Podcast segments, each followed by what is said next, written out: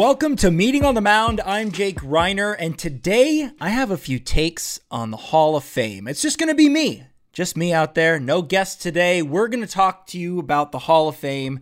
The announcement, the election just occurred on Tuesday, and there's a lot to talk about. First of all, nobody was voted in to the Hall of Fame. That's number one. Um, we had 14 blank ballots, so that's the most ever in the history of the Baseball Writers Association of America voting on this. There's never been this many blank ballots. The closest to hit the 75% threshold to make it into the Hall of Fame was Curt Schilling, and he fell 16 votes shy of getting into the Hall of Fame. Nobody else was really that close. The next two guys, also just as controversial as Curt Schilling, Barry Bonds and Roger Clemens, they have stayed around the 61 60% mark over the last couple of seasons, but they ended with 61.8% for Bonds and 61.6% for Roger Clemens. And we'll get into all of that in just a moment. But first of all, let's talk about what are some of the issues that the writers are dealing with when it comes to this ballot. Now, it's gotten a lot more intense over the last year, be, uh, over the last couple of years, because of all the new faces we're seeing on the ballots and their connection to the PED steroid era of baseball. And that's a number of these guys have been connected to steroids or performance enhancing drugs. So that's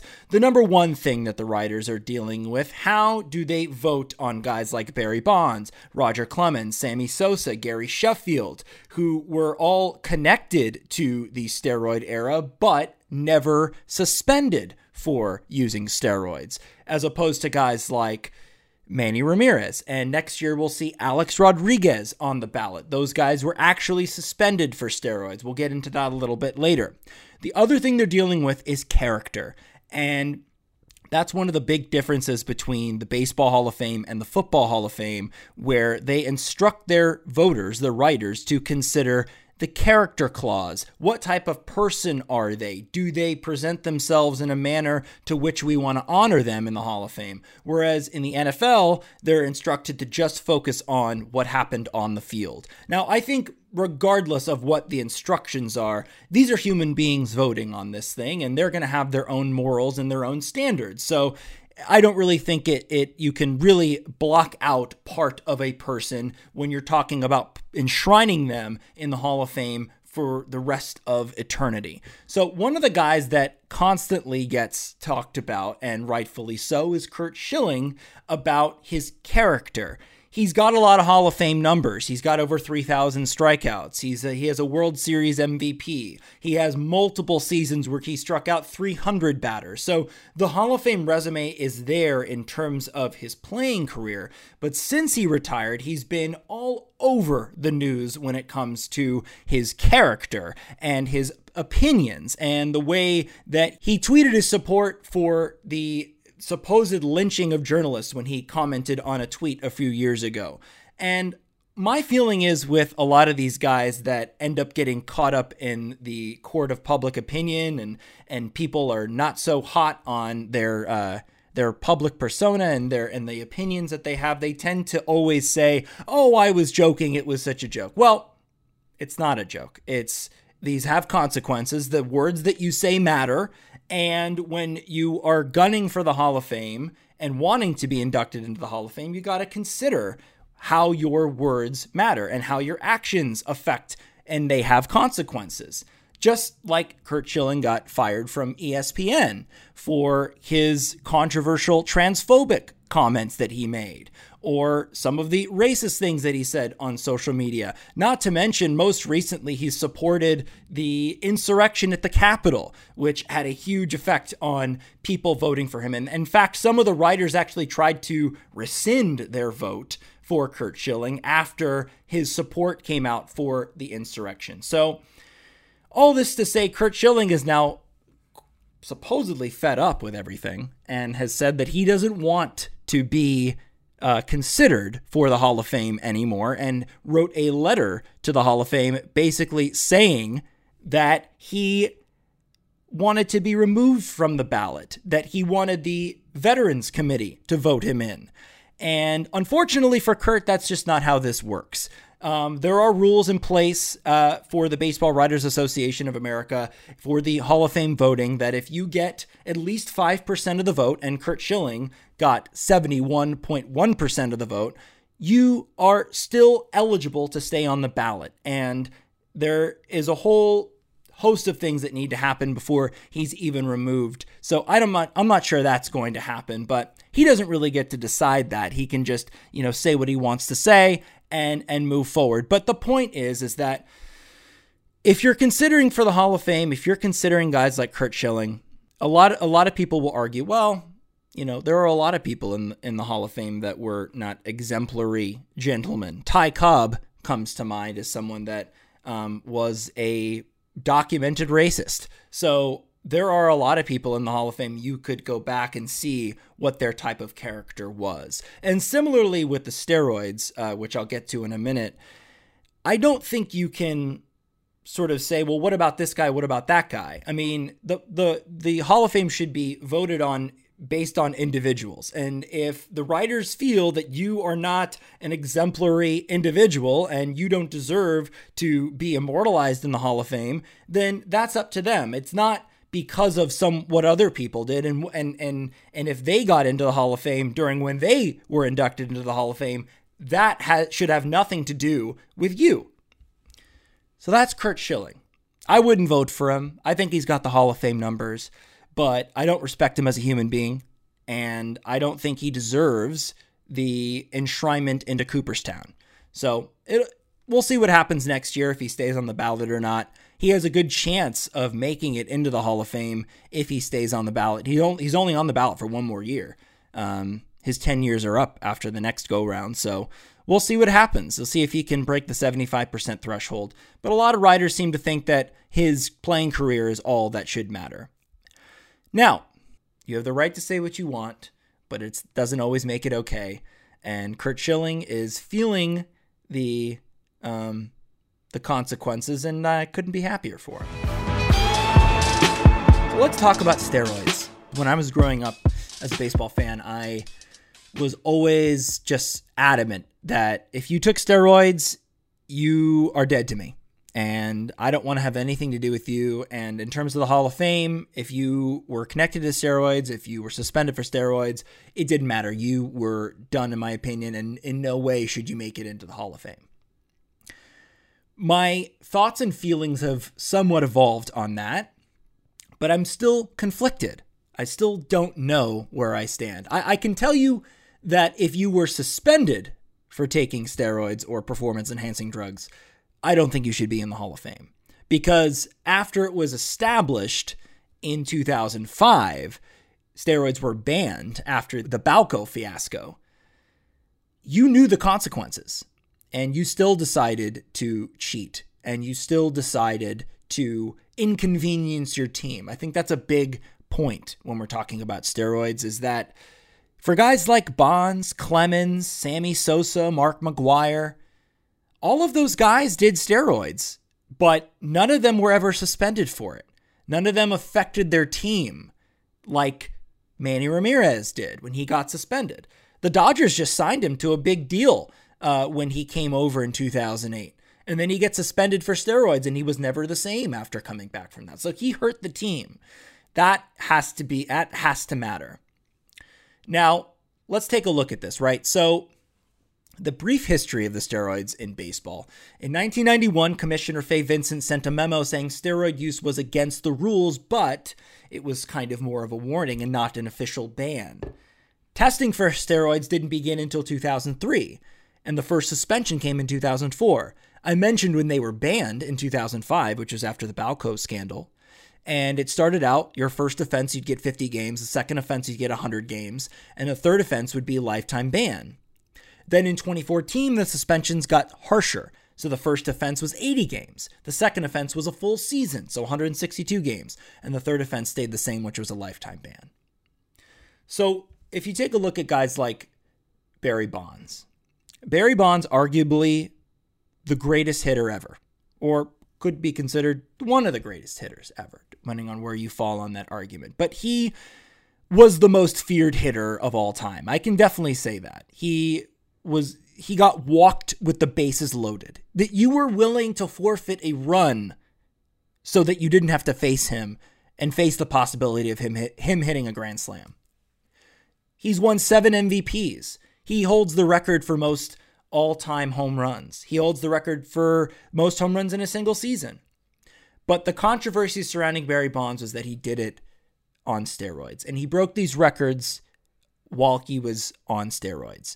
And for guys like Hank Aaron, who, for all intents and purposes, did it naturally, and Hank Aaron, who just recently passed away, a lot of people considered him the all time home run king, and they don't consider Barry Bonds the all time home run king. I'm a little on the fence about this because I can see where writers would say, you know what? Even without the steroids, he would have been a Hall of Famer. And and same with Roger Clemens. Even without the steroids, he would be a Hall of Famer. He has seven Cy Young awards. I mean, the, the, no doubt these guys were some of the greats of all time. But just the fact that they took steroids to cheat and got themselves better and were able to break sacred records and were able to essentially end careers of pitchers and for Roger Clemens and careers uh, for for hitters because they were so good. It's a little it's a tough pill to swallow, and I get why people are on the fence. And the the one thing that I will say though in favor of of Bonds and Clemens is that even though they were connected to steroids, they're still on the ballot. They still have a as good a shot as anybody else in the major leagues to get into the Hall of Fame. So nobody is taking that away from them. But in terms of the fairness, because a lot of people like to bring up, well, there's been a lot of cheating in baseball. There, you know, players have used amphetamines, and even before the steroid era, people were cheating. And you know, you've got guys doctoring the baseball, or or spitballs, or any type of other cheating you can come up with. There are guys that try to get a leg up in their respective fields and you can look at the fairness of it. Oh, well, all these other guys cheated, and there are probably guys in the Hall of Fame that did steroids um, that that are in Cooperstown now for for the rest of eternity. And you could look at that and say, well, that's unfair. Why why are they getting let in?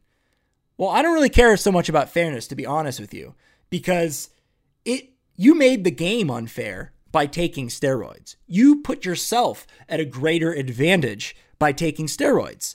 So in in my book, the fact that it's been hard for Barry Bonds and Roger Clemens to get into the Hall of Fame, I don't really have that much sympathy for them.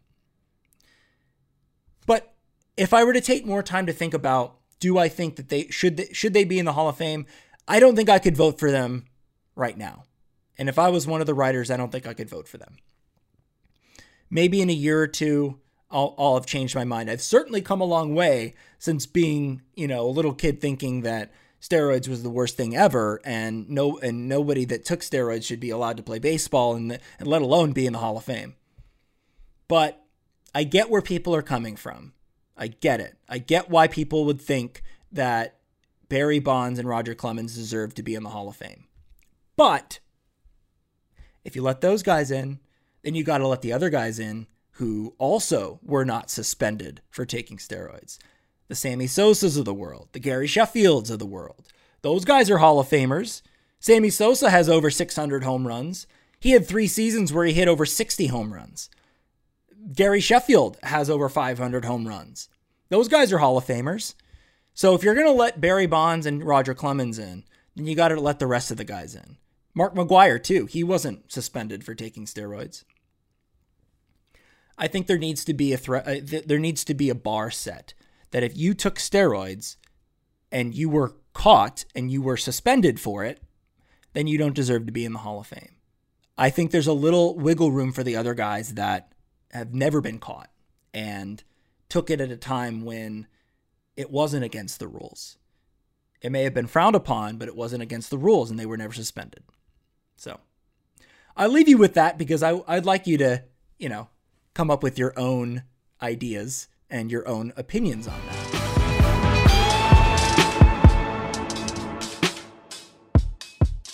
But very quickly before I go, I wanted to give you my Hall of Fame ballot because I feel like it wouldn't be proper for me to rail against um, some of the guys that didn't get in and not give you my guys.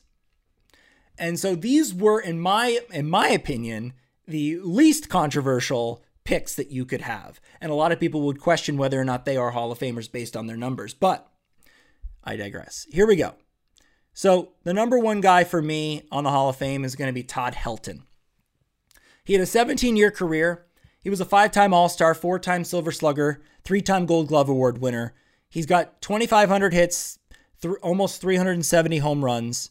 He holds the, uh, he is the, let me look this up. Where did I have this? Oh, yes. He has a career OPS of 953, which is the 18th best in Major League history. The one, the two knocks for Helton. One of them is is the fact that he played his entire career in Coors Field, but I think that's just a crock of crap.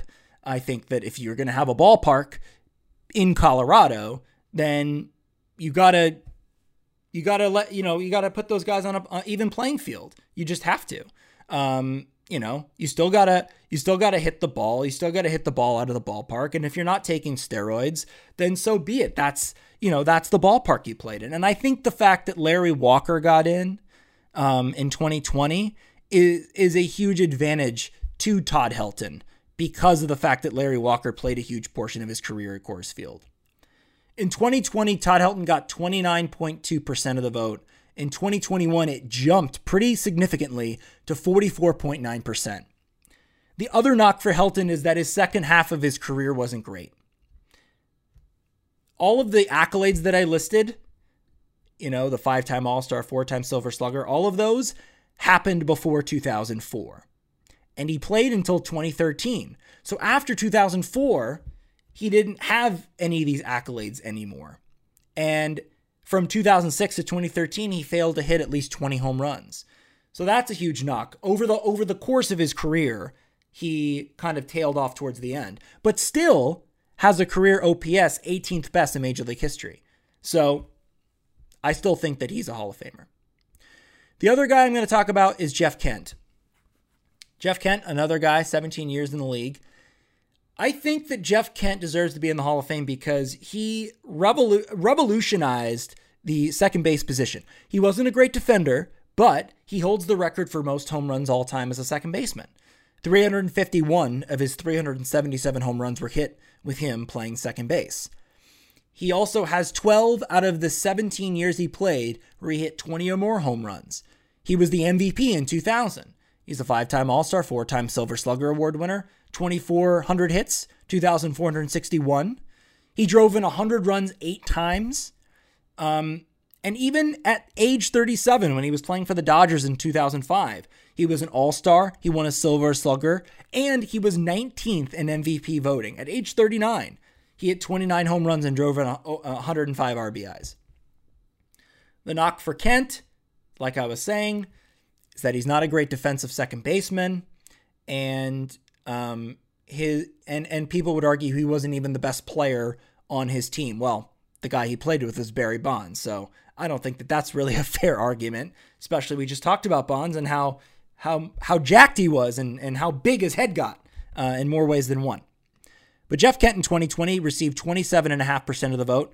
In 2021, 32.4%. So a little bit more than the last year and this is his eighth year on the ballot. So he may not get in. It may he may not make the jump to 75%. Probably won't in the next couple of years, but he could be voted in by the Veterans Committee for sure.